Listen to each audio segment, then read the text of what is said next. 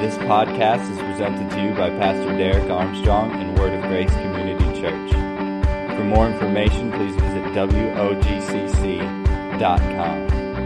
You know, I think that us pastors um, become a little envious sometimes of guest ministers who travel around from church to church because sometimes those guys can just say whatever they want and drop the mic and leave town, right?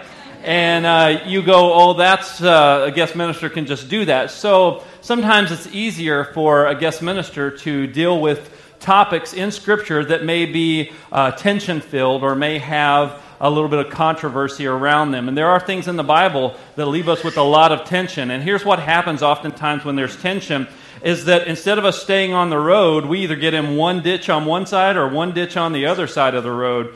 And a lot of times we want to stay in our ditch, even though that particular area in the scripture may uh, have a lot of tension surrounding it. We get in one camp or the other, and we just kind of mainly camp out in that. Well, let me tell you, I, this morning I'm going to deal with something that may or may not, in your view, be controversial, depending on how you were brought up and depending on the understanding of the Word of God that you have. And so, in light of that, here's what I'm going to ask you to do. Here's what I want us to do I want us to approach this with a spirit of humility and allow our ideas to be sharpened and created and structured by the very Word of God and His Holy Spirit. Can we agree to do that?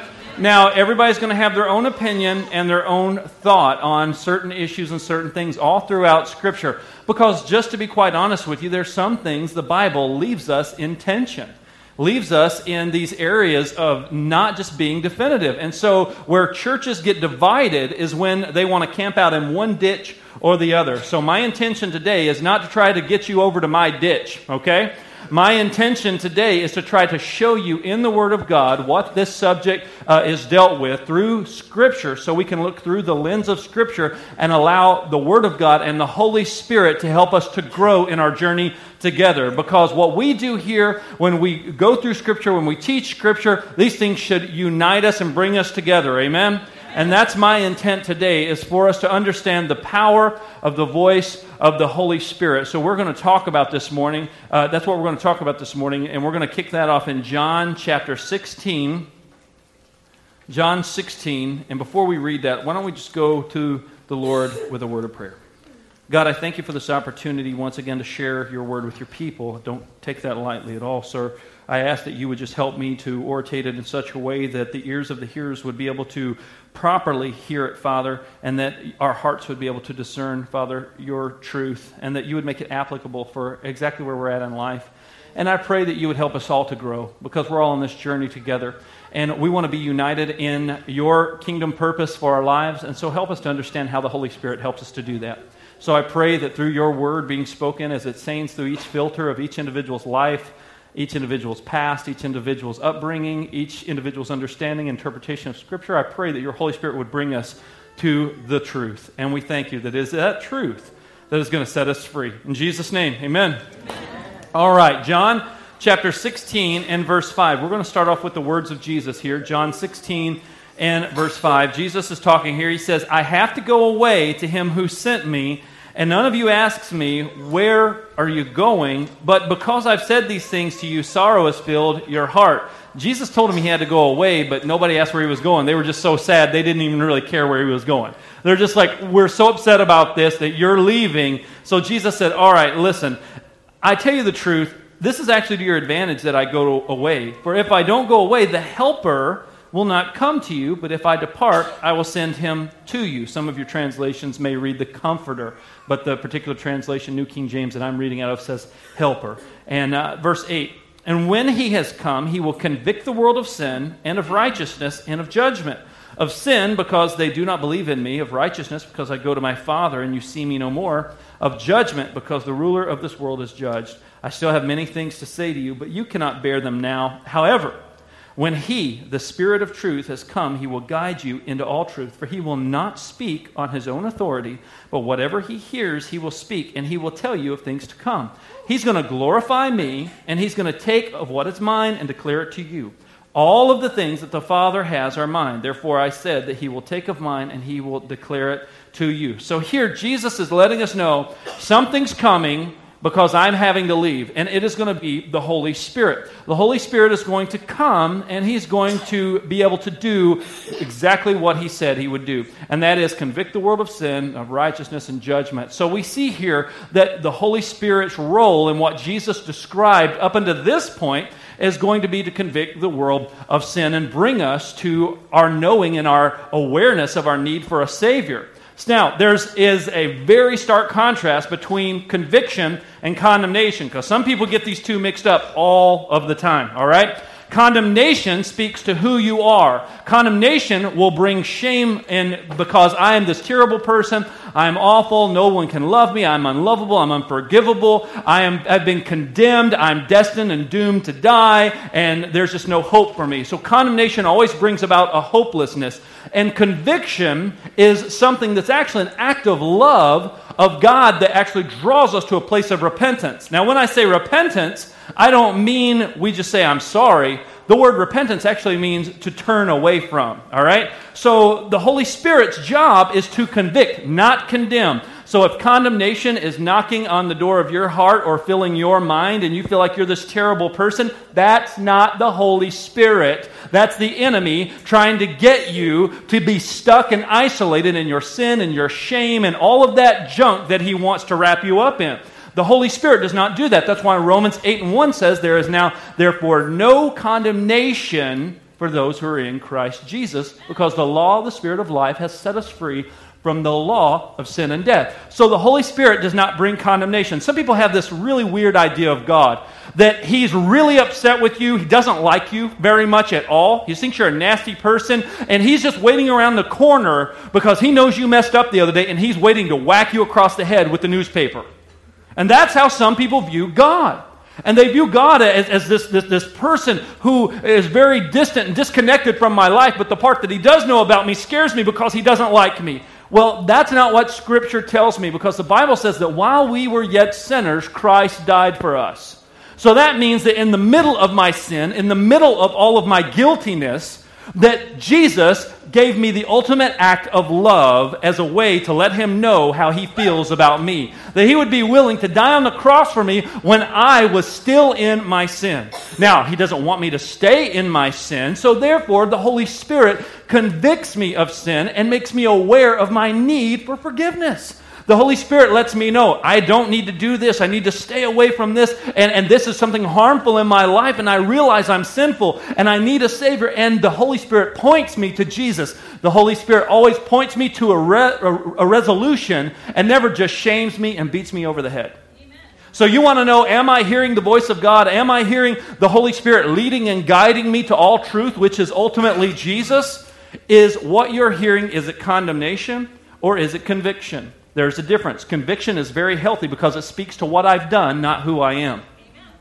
You see, it speaks to what I've done, and I know that everything that I have done, my past, my present, and my future, is all covered in the blood of Jesus. And He wants me to walk in freedom from the power of sin. Amen? And so, because of that, he uses the Holy Spirit to lead me and guide me. I, I, I, know that maybe you've had a similar experience, but there's certain things in life that the Holy Spirit will convict us of in order to bring glory to God through our lives. And some of those things are inherently sinful, and we can see that black and white, clear as day in the Bible. And some of those things, maybe the Bible doesn't even speak to at all. Maybe the Holy Spirit is wanting to work something in you for His good pleasure and for the glory of God and for your benefit. Point in case, I have a buddy of mine who lives in Oklahoma, and he is a huge OU Sooners fan. I mean, huge. And I don't see any scriptures that say that being an OU Sooners fan is a sin. I don't know. Maybe you feel differently depending on who your favorite football team is. But this guy could not wait for football season to come around. He ate, slept, and breathed Sooner football. Matter of fact, I don't know if the guy even owned a pair of clothing that wasn't OU related. All right, this was his favorite college. He lived in Oklahoma. He's passionate about it because Oklahoma, they don't have a pro football team. God bless their heart. Bless their little heart. But they think that OU is, much like Arkansas thinks the Razorbacks are, are our professional team. And, so he loved this team so much that even the horn on his truck was the fight song of the Sooners. He would honk his horn at you to say hi, and it would begin to play Boomer Sooner on his horn. This is how passionate this guy was. This guy was on my youth staff when I was the youth pastor in Oklahoma at a church And God told him before football season started, He convicted him about how much he was involved in OU. And he said, I want you to give that up this entire season. Not watch a football game, not uh, wear any of your OU clothes. So he had to go shopping. And he said, I don't even want you to read the newspaper on the highlights and the scores. Now, that was the Holy Spirit convicting him. Was OU inherently sin? No, absolutely not. And here is where we need to be careful as Christians that we take something that the Holy Spirit is dealing with us about and we try to make everybody feel the same way about the subject. Because we, if the Bible speaks clearly on it, then very clearly we see the underlying principle. For sure, we can help people through those times. But this is part of working your own salvation out with fear and trembling because that was sinful for him. If he would have watched OU, he would have been sinning. But other people that were watching OU that year, were they sinning too? No? Would he have been right to have gotten up in a pulpit or to teach my youth group about how sinful OU football was? No, abs- absolutely. He would have been wrong on all accounts. So the thing is, is that sometimes the Holy Spirit convicts us of things that are obviously black and white in Scripture or that have a principle behind them in Scripture that we can clearly see God's wanting to lead us from. Sometimes He convicts us of things that maybe aren't inherently sinful, but they're things that He's wanting to work something in us for. So we need to allow the Holy Spirit to lead us in those areas. And it's not a condemnation thing. It's not a you're a terrible person thing. That's the enemy at work. It's a, hey, I really want you to stop this, or hey, I really want you to do this, or, or, or begin doing this. And it's conviction because we always look at conviction as things that we shouldn't do. But you know, sometimes convictions are also things we should do. We'll be convicted to do something, to take an action. Perhaps we've been too passive in an area, or perhaps we have been reluctant to step out in a certain area to trust God, and we feel really convicted over that. It's not a shame thing, it's a, man, I feel a responsibility to step out and do this. And that's what the Holy Spirit does in us. And the Holy Spirit does this in the life of the believer and the unbeliever. Now let's look at another work of the Holy Spirit in Acts chapter 1. So just flip over a few pages there if you're still in John. Acts chapter 1 and verse 4. And we're going to read the words of Jesus still speaking. And being assembled together with them, he commanded them not to depart from Jerusalem, but to wait for the promise of the Father, which, he said, you have heard from me. For John truly baptized with water, but you shall be baptized with the Holy Spirit not many days from now. Therefore, when they had come together, they asked him, saying, Lord, will you at this time restore the kingdom to Israel? And he said to them, It is not for you to know the times or seasons which the Father has put in his own authority, but you shall receive the, you shall receive power when the Holy Spirit has come upon you, and you shall be witnesses to me in Jerusalem and in all Judea and Samaria and to the end of the earth. And so when I read here about the, the other attribute of the Holy Spirit is not only to convict the world of sin and to point us to Jesus and to help us to continually grow in that walk, but also that there is a baptism in the Holy Spirit that will empower us to be witnesses of Jesus to all of the world. And I think that we need to look and remind ourselves of the purpose of the power of the Holy Spirit. Because if we look at what Scripture says, what Jesus Himself said, the purpose of the power is so that we can be witnesses of Jesus in Jerusalem and Judea, Samaria, and to the end of the earth. So, what I gather from Scripture is that the power of the Holy Spirit affects both unbelievers and believers. It's not just something that leads us or someone who leads us to a relationship with Christ and then does this regenerative work in our hearts where we become in right relationship with God and then says, See you later. No, there is that power that affects the unbeliever, but then there's also the power of the Holy Spirit that affects believers and equips us and empowers us to do what we could never do on our own. Because here's the thing can you change a heart? No. Have we tried? Oh, yeah. Lots. Maybe even on the way to church this morning. You tried to change your wife's heart about what you were going to do this afternoon and what you weren't going to do. And she tried to change your heart right back. Maybe you were trying to change someone's heart at work by getting them to think a certain way, but their heart is bent in a certain way. You cannot change someone's heart. But guess what? God can. The Holy Spirit can. And guess what? The Holy Spirit wants to work in you and through you because sometimes the Holy Spirit will give you things to say that, man, there's no way you could have come up with that on your own. That was the Holy Spirit giving you something to say to that individual that you hadn't pre thought. I, I counsel a lot of people as a pastor, and oftentimes if I don't know what I'm going to be counseling them about, man, I, I, spend a lot of time in prayer on the way to that counseling session because I don't know what I'm getting into. Sometimes I'll make up these imaginations in my mind about what is about to happen. Is this person about to say this or this? Am I about to have to deal with it? I have no idea. I'm trying to search through, especially if I don't know the person that well, and I'm going, I have no idea. And sometimes even if I do know them well, I have this idea of what we're going to talk about. When I get there, it's completely different. So it's very hard sometimes to be prepared to always have the right thing to say because just like every one of you, when you're going to talk to somebody trying to help them out, you kind of think about what you want to say to the person. And most of the time, you know the person, you know the situation to some extent. Well, a lot of times I have to meet with so many various people that I don't know all of the details or I don't know the situation I'm getting into. So I have to trust in the Holy Spirit's power to work through me to be able to give me the words for these people. And normally, when I get together with people, it starts off like this they'll share with me what's going on in their lives, and then I'll begin to give them what I think in the moment because I'm just trying to catch up to speed at this point because I've just now been hit with whatever it is that they have presented to me. And as I'm beginning to speak, and then all of a sudden there's a shift. Every time, without fail, when I counsel people, there's always a shift. And the shift is when I began saying things with a lot more boldness and a lot more clarity, and I began to actually hear the voice of God giving me things to share to those people that I was not ready to share. I hadn't pre thought of. I wasn't ready to say those things. I, I, didn't know that's what I was going to be dealing with. And so at first, I may be stumbling around trying to solve the issue in my own strength, and then the Holy Spirit takes over. And all of a sudden, the tone in the room changes and my tone changes. And sometimes I will even give a caveat in a counseling session and say, Now, I want you to understand this is not a normal part of our conversation. I feel like God wants me to share this particularly with you. And I'll share something that the Holy Spirit gave me in that moment. Now, I don't have the power to come up with this stuff on my own. I am not smart enough to figure out all that stuff on my own. I can't fix everybody's problems on my own. Amen? The Holy Spirit in us, however, will give us the power to point people to Jesus every time. That's why it always drives me nuts when people are always like, Man, I would tell people about Jesus, I would be a better witness for him, but I just don't know enough scripture. I just, I don't know the right things to say. I don't know exactly what to do in this situation or that situation. And, and just, to a certain degree, it's not a bad thing to try to equip yourself with some scripture, or definitely not a bad thing to try to equip yourself with some things you want to say to the individual. But what about the situations you walk in and you just don't know and somebody needs help, huh? Or what about when God is drawing you to go speak to someone and you don't even know that person? You're like, I feel like I should go talk to that person, but I don't even know what I'm going to say. That's where faith comes into play. All right?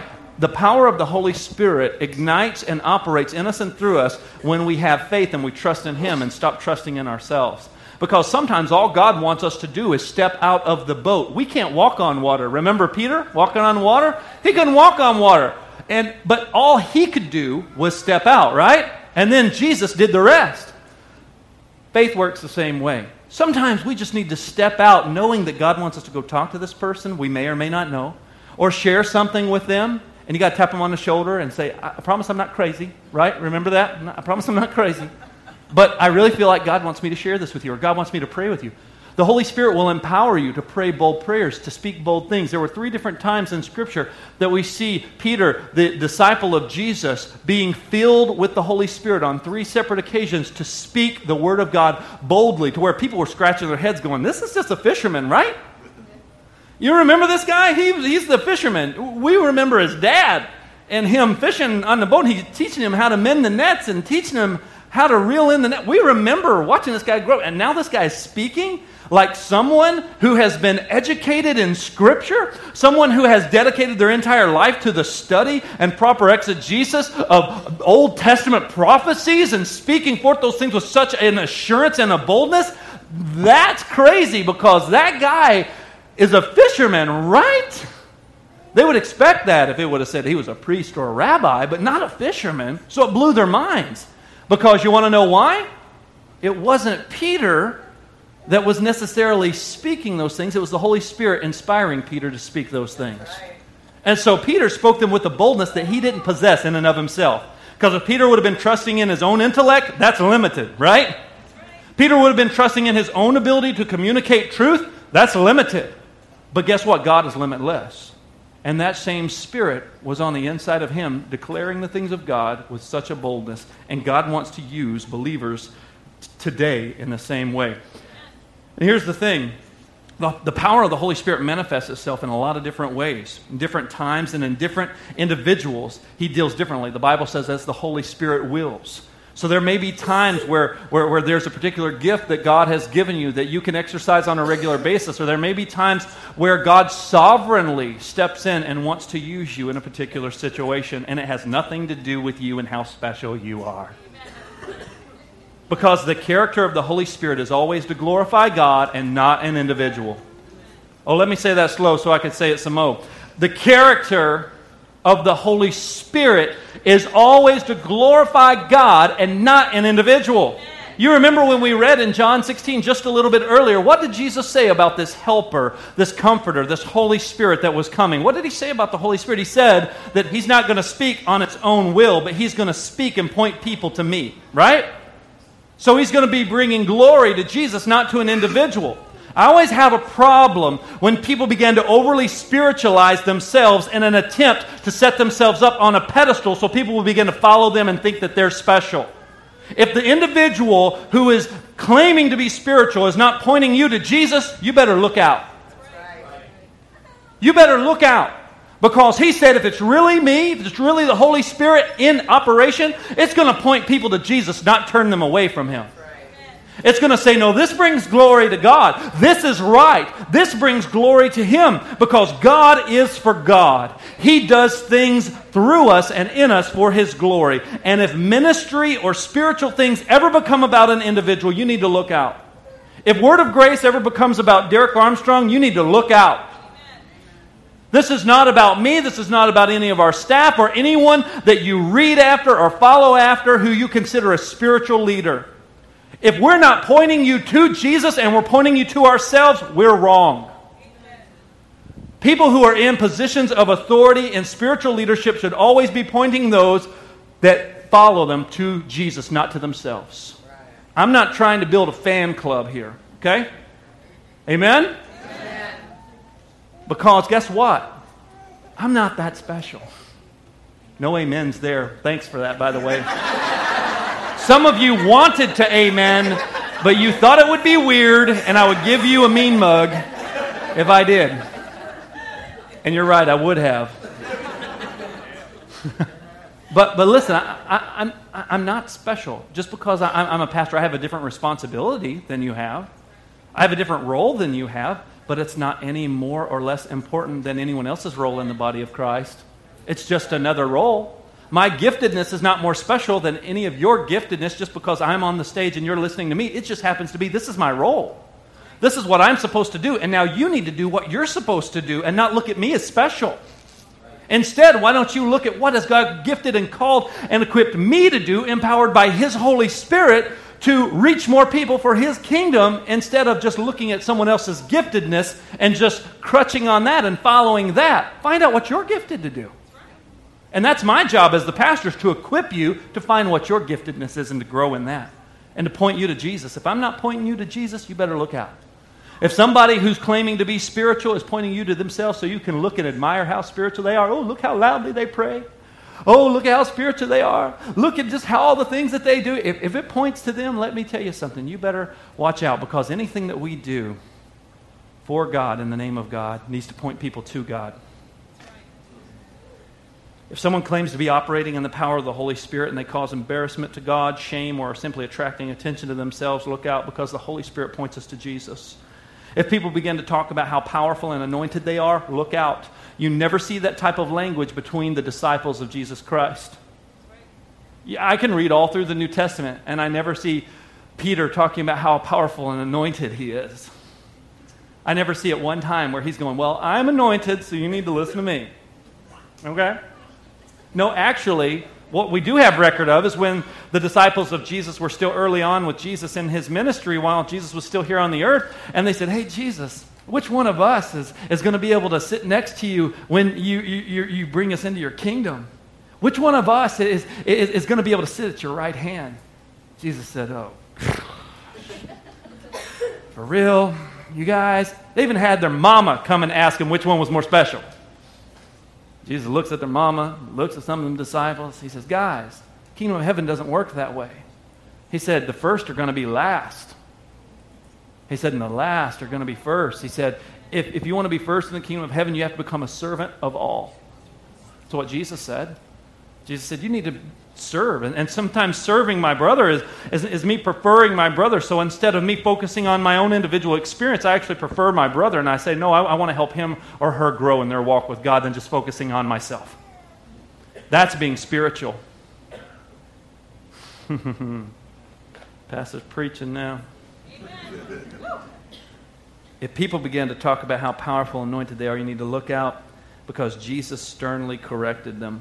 Because there is no classification of someone being more spiritual because of the operation of their giftedness. Because here's the thing I, I, I think that all of our, our giftedness that the Holy Spirit empowers us with is all to be for the glory of God. And a lot of things that we start out doing, we forget why we're doing it. And when we forget the purpose and the why, we make it about us and we lose the whole. And I, I think that a lot of churches that are more traditional in nature, I don't think those churches are bad by no means, just because we do things differently than those churches. You're not at the spiritually elite church because we may not have more traditional things happening. Amen? Amen. But, but, but here's the thing it, it, we all have our own little traditions and our own little things that we do, regardless of, of how ancient they may be or how recent and modern they may be. We, we all do those things. When they become wrong is when we forget why we started doing them in the first place. Amen? There's nothing wrong with honoring the saints, nothing wrong with honoring those who have gone before us. It's very biblical. But when I began worshiping them, that's when I began to get into error. Because the Bible doesn't tell me to do that. When I began to practice certain things in the church that we've practiced for years and years, and I want to uphold those traditions, those traditions are great. Nothing wrong with those traditions, but when, when, I forget why I started doing the tradition in the first place, that's when I get into error because I glorify the tradition above why I'm doing it in the first place. Amen? Amen? And if I forget why, I'm missing the purpose. People do the same thing with the power of the Holy Spirit. People do the same thing with the power of the Holy Spirit. They forget the purpose and they make it all about themselves and we make an idol out of something and we get in a ditch and we wound people in the body of Christ and we split churches over things that God said should actually unite churches.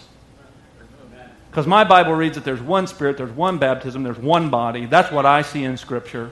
So the Spirit is supposed to bring unity, but so many times because people make the Spirit of God all about themselves and they make the manifestations and the move of the Holy Spirit all about themselves, they miss it and they don't prefer their brother.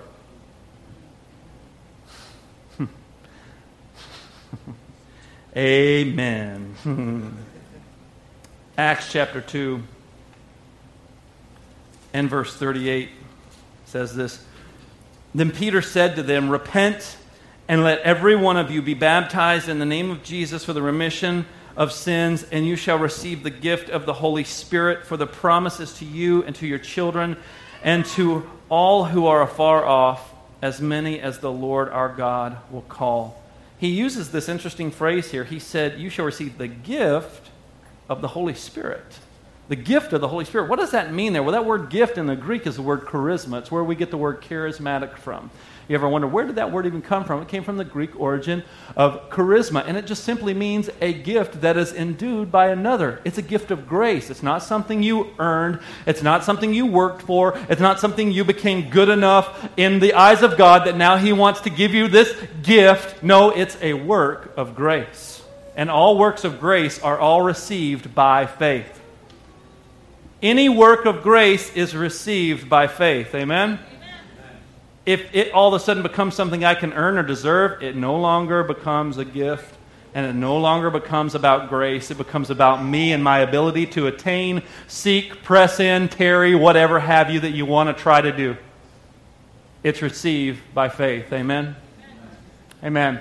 So, what does that mean, the gift of the Holy Spirit? Man, he wants everybody to receive this gift of the Holy Spirit. Well, let's look at this. Let's break it down. This is what he's talking about. Because remember, the Holy Spirit has two different primary functions that we see in Scripture that Jesus told us he would have. Number one, we see an assurance of salvation, and that's from repentance because why? The Holy Spirit convicts us of sin, right? You remember us talking about that? And so, because the Holy Spirit convicts us of sin, once we've been convicted of that sin and we put our faith and trust in Christ, that should give us an assurance of salvation because it's not of works, lest any man should boast, right? Ephesians, I mean, Galatians chapter 2, where he says that we're saved by grace through faith. So we are assured of our salvation because the Holy Spirit has convicted us and drawn us to that place of repentance. And again, remember, repentance not being something that is just me saying I'm sorry, but a turning away from. It's me saying I'm turning away from who I was and I'm now identifying with Christ. Second thing that the Holy Spirit does, the gift of the Holy Spirit, is that He creates an indwelling presence for leading us into truth. Remember, Jesus said that the Holy Spirit would lead us and guide us into all truth. The Holy Spirit will lead us and guide us into all truth. I, I, think that somewhat of that could be interpreted as the Holy Spirit helps us to understand Scripture. Because how many times have we been at a place in our lives where we've read and we've read and we've read, and then all of a sudden one day something we've read over and over again just is boom, illuminated to us and it makes sense? Or we go, wow, I never saw that before, or I never saw it that way. How many times have you said things like that? I've said that lots of times. That's the Holy Spirit leading us and guiding us into all truth. That's why I think it's so interesting. We think we've got God figured out. Man, I don't even think we've scratched the surface, and I don't believe that these 66 books contain everything about God. I think that God is bigger than this, but we, this is what He wants us to know about Him for this lifetime, and the rest we're going to get to see, and we haven't even hit the surface on this. But the Holy Spirit is leading us from revelation to revelation to revelation about who God is. And the Holy Spirit is helping us to make sense of those things. One of the greatest comments that we hear at Word of Grace on a consistent basis is I love being a part of this church because it helps me to understand the Bible. Man, I don't want you to leave this place confused. And guess what? Neither does God. God doesn't want you to read His Word and be confused. He didn't say, hey, let's mess with some people, angels. Why don't we create a book with, uh, uh, with, with 66 books in it and let's really mess people up? Let's just get them all good and confused. No, that's not the purpose. God wants us to know Him. Amen? He wants us to know His character. He wants us to understand His Word because He wants us to understand Him. This Word shows us the character of God from front to back. It shows us His heart for us, and the Holy Spirit helps us to grow in that understanding by leading us and guiding us into all truth. And here's one of the beautiful things that the Holy Spirit does can take the same message that's being preached to four or five hundred people on a weekend and people who hear it online and can help it to make sense to each individual regardless of where they're at because that's the Holy Spirit working. It's not that you and your husband or you and your wife are driving home and go, Well, that was a great message today. I heard this and this and this. And she goes, What? He didn't even talk about that. This is what I thought he talked about. Because you're hearing different things, but yet the same thing because the Holy Spirit is very personal with each one of us. Amen? Helping us to be led and guided into all truth to give us what He knows that we need. So I have to trust that as I preach to you, that you're getting what you need from the Holy Spirit because that's what He does with the Word of God. He makes it applicable and relevant to wherever we're at in life. That's part of him leading and guiding us in all truth. Third thing, he's equipping us for service, for both evangelism and edification. Evangelism is the spreading of the gospel so more people can be saved. We all have that responsibility.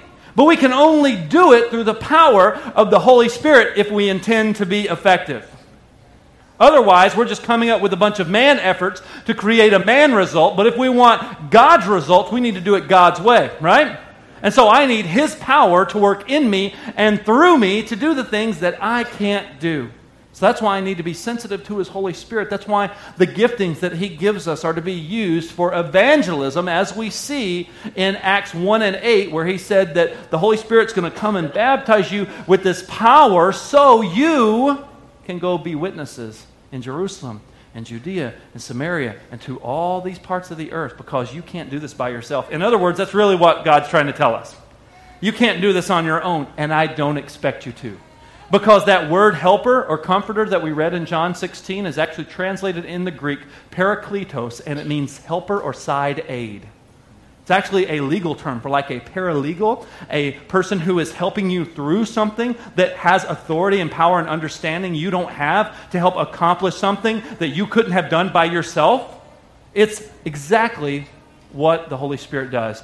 Edification for the body of Christ and for us as individuals. There's certain giftings that the Holy Spirit gives for the edification or the building up of the body of Christ to help preserve unity, to encourage and strengthen one another. Man, you should be encouraged and strengthened and edified by spending time with other believers in the context of your church community and church family. Amen? Because the Holy Spirit in us not only wants to evangelize to the world and win lost people to Jesus, but the Holy Spirit in us also wants us to edify and strengthen and build up one another. So that's why sometimes we pray bold prayers, whether or not we, we may pray them with the person there or may pray them behind the scenes. Have you ever been just going about your day, just doing normal things, and then all of a sudden you just feel a strong urge to perhaps pray for someone? And maybe you don't even know the person, but perhaps that something just came up and you're like, man, I feel like I really need to. You need to submit to that and obey that because the Holy Spirit is wanting you to intercede on someone else's behalf. Maybe you pray a bold prayer with someone there actually present. Maybe you speak a bold word. Maybe you pray for someone and they're healed, whether that be from emotional or physical, whatever it may be. God will lead you to pray, and, and, and you may have that gift of, of healing. Maybe God would empower you uh, in that moment to be able to give someone an encouraging word. Maybe you had no foreknowledge about what was going on, but you're like, I just really feel like God wants you to know that he, he loves you, and whatever you're going through, He's, he's going to be there with you, and He hasn't left you.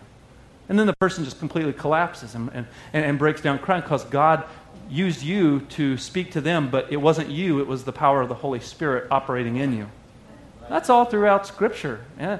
And, and, Paul teaches us how to do that decently and in order in 1 Corinthians 12 through 14, and we're going to get into that here in the next few weeks, and we're going to go through that more practically. But before we talked about the functionality of the Holy Spirit, I think that it's very important that we get rooted and grounded as a church in the purpose of the Holy Spirit. So, evangelism and edification. Lastly, a developing Christ likeness. The Holy Spirit leads us into this process of sanctification. Again, kind of giving the illustration of my buddy with the OU thing, or whether it would be something that the Holy Spirit convicts us of. Have you realized that the longer that you're a Christian, that God will begin to deal with your heart about things now that perhaps He didn't deal with you about when you first came to Christ? Have you found that? God's dealing with me about this, and why didn't He bug me about that 10 years ago when I got saved? What, but because God knows what you need when you need it, right? That's why we have to get rid of this notion that when we come to Christ and we get saved and we give our heart to Jesus, the old man is gone, the new man has come, that we immediately have to change every single thing in our life and become these perfect people who never do anything wrong ever again. And we feel condemnation if we don't measure up. And man, that's a lie from the enemy to keep people out of church and keep them away from God. That, that, that's not the purpose of us getting saved or coming to Christ. You see, we're growing in sanctification. We're growing in Christ likeness. And so God may deal with me about some things that, man, He didn't even deal with me about before. I didn't even realize I needed to be aware of some of the things that He makes me aware of now because that wasn't where I was at at that time. So I have to trust the Holy Spirit working in me. And here's what you have to do you have to trust the Holy Spirit working in other people. Oh, let me say that again. Stop trying to be the Holy Spirit for other people. You need to trust the Holy Spirit at work in other people. Yeah, we need to give them truth. Yeah, we need to help guide them along, but we can't change their heart. Amen? So if you have a loved one that you're concerned about, stop trying to be the Holy Spirit for that loved one. Start trusting the Holy Spirit and start praying for that person and just loving them and giving them truth where it's appropriate. Not because you're trying to manipulate a response or a change so you can go to bed and rest. No, you need to rest in the fact that God is faithful to His Word and that you need to be empowered by the Holy Spirit to not only edify the individual, but to lift the individual up and let the Holy Spirit work on that individual. Amen? Hold fast to the promises of God, but stop trying to create change. Oh, that's a powerful word for somebody here this morning. The purpose of the power is the evangelization of the gospel and the edification of the church, all for the glory of God. We need to remember that. We need to always stay rooted and grounded in that. If you walk away with any one thing from this message, I pray that you write this one statement down and that you think about this and you allow this to become an anchor for your journey with God. That the purpose of the power of the Holy Spirit is the evangelization of the gospel and the edification of the church, all for the glory of God, not for the uh, someone thinking you're special or you're spiritual, but all for the glory of God. So as you pursue Him, as you grow in Him, as you grow in understanding how to uh, uh, listen to the voice of the Holy Spirit, and when we understand how to operate in those gifts of the Holy Spirit, stay anchored in this. If you stay anchored in this, you'll always be decent and in order. You'll always be pointing people to the cross and not pointing them to yourselves. If you get away from this statement right here and you miss the why, you'll make it about yourself that quick. You want to know how I know? I grew up in it. I grew up in it. I grew up in abuse of the gifts of the Spirit and people making it all about them. Well, here comes brother so and so, he's super spiritual. Here comes sister so and so, they're super spiritual. They, proud, they pray louder than anyone else. They do things different than anyone else. They do all these things, and all they're doing is attracting attention unto themselves because they want you to think they're something special. And we make it all about ourselves, and we got to cut that mess out because, in the words of Sweet Brown, ain't nobody got time for that. Amen? The purpose of the power of the Holy Spirit is the evangelization of the gospel and the edification of the church, all for the glory of God. So we re- need to remember, remember the twofold work of the Holy Spirit's power is to convict us of sin and draw us to Jesus to be baptized into the family of God and to continually fill and equip us to be used by God through teaching, empowering, and emboldening believers. We need to remember that. That it is equipping for us, yes but as all but as conviction of sin. We need to remember the purpose and the, of the power and the reason why the power is even available. It's not just so we can just have an amazing good time here at church. It is so people can be pointed to Jesus Christ. The baptism in the Holy Spirit and the filling of the Holy Spirit are both works of grace received by faith, so you need to remember that as well. These are works of grace, and they are received by faith. Being baptized simply means this it means He has empowered you to be used for His kingdom, to evangelize the gospel and edify the body of Christ. To be baptized in the Holy Spirit is to simply ask and believe that God will work through you to do for Him what you cannot do in your own strength. So, God, fill me with your Spirit, fill me with more of you. God, I want to be empowered to be used by you. Lord, I want everything that you have for me, and I realize this is a work of grace and I can only receive it by faith. And I want to be endued with power because I believe that that same power that the disciples experienced and thousands of people experienced that we read about in the book of Acts, I believe that those things have not gone by the wayside because Scripture does not tell us that. I believe that those things are for today, and He wants us to do that for evangelism and edification. Amen? For evangelism and edification. He wants to work in us and through us. And that's how I believe that we're used by the Holy Spirit to do those things. So, being filled with the Holy Spirit is a continual pursuit of more of God and wanting to be used by God, but trusting that only Jesus can change hearts.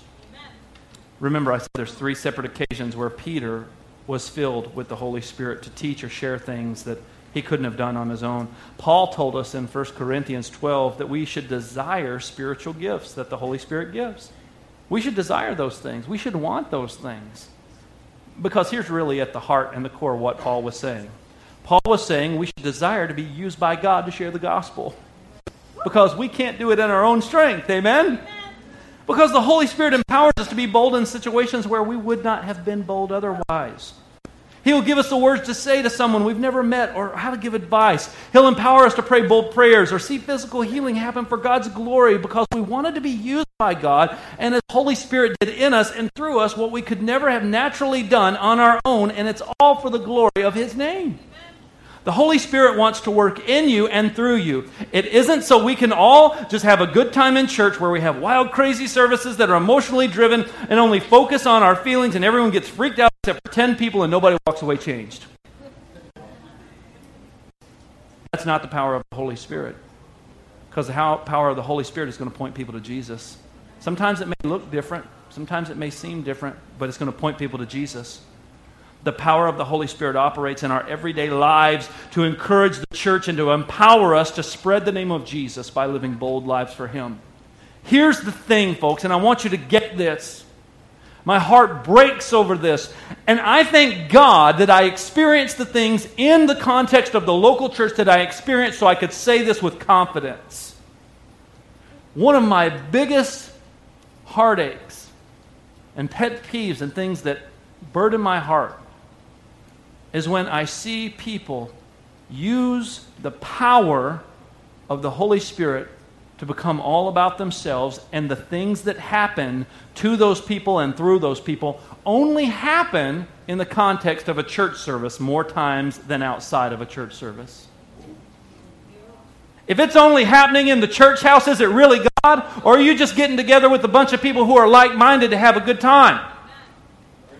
Because the purpose I don't see in Scripture is just to have a good time in church. The purpose I see in Scripture is to evangelize the gospel and tell people about Jesus and to edify the body of Christ. And it breaks my heart when we just make it about a good time on a Sunday morning and then we check out and don't even think about God the rest of the week. That's wrong. And it has to stop.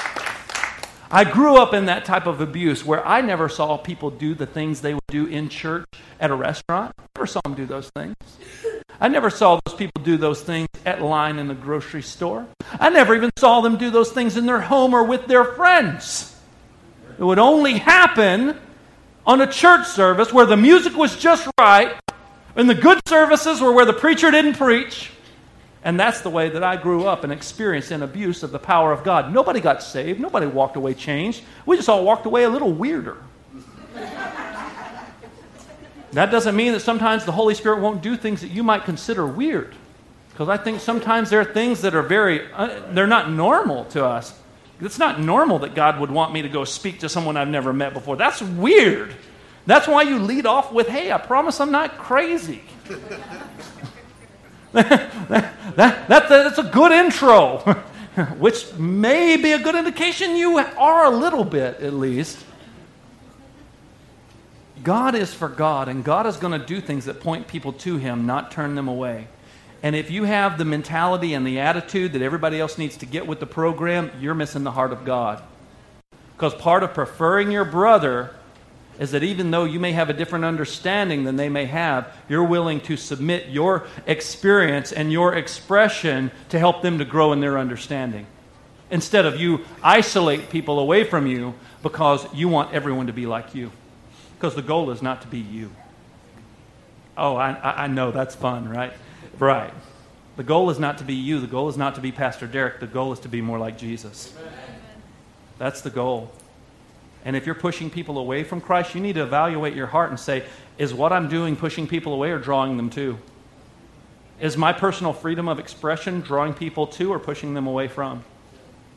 Especially in the context of a church or especially in the context of community, because God's not going to embarrass himself.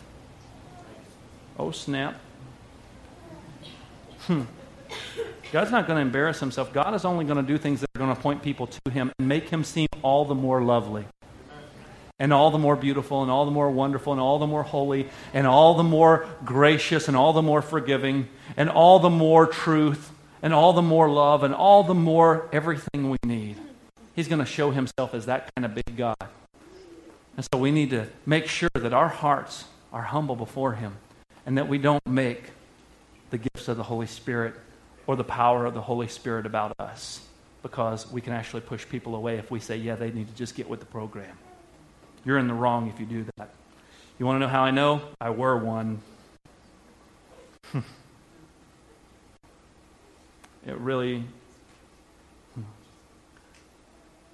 it really just it really breaks my heart um, when we have that type of spiritual arrogance when we think everybody needs to be like us and just get with the program you know what i think the mark of spiritual maturity is as i look at the bible i don't think that the mark of spiritual maturity is how expressive you are or how charismatic and free you are.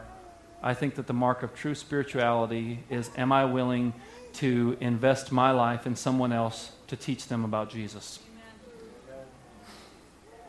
Not how loud I can pray or how special my prayers sound or how good of a backflip I can do when the Spirit's moving to church.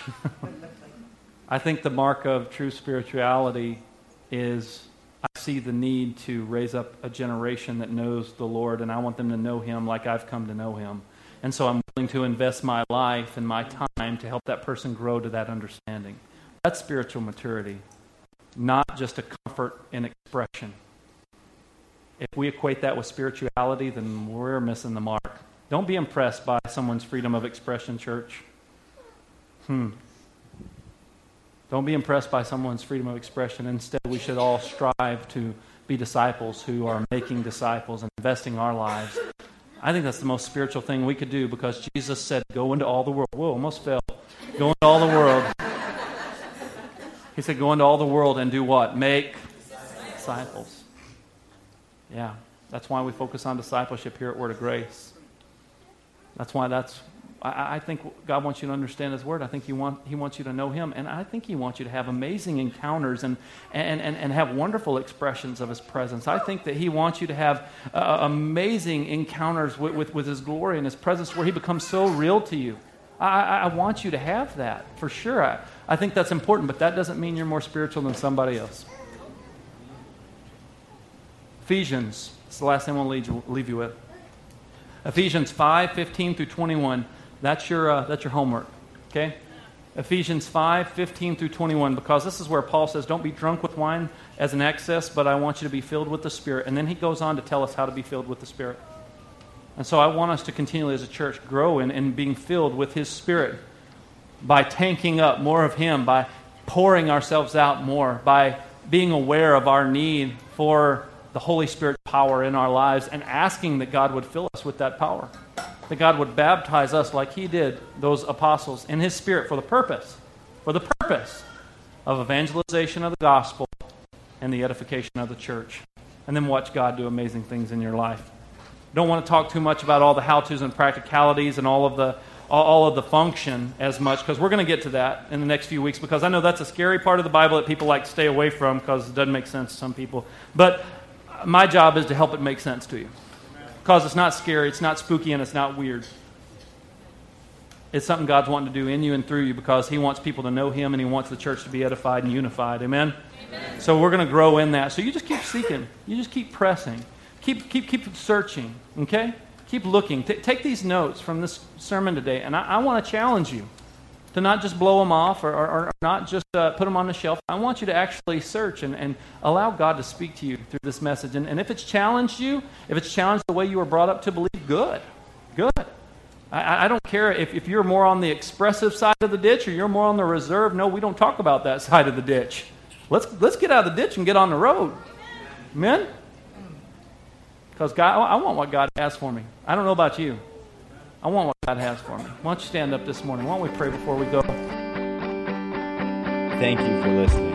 For more information, please visit WOGCC.com.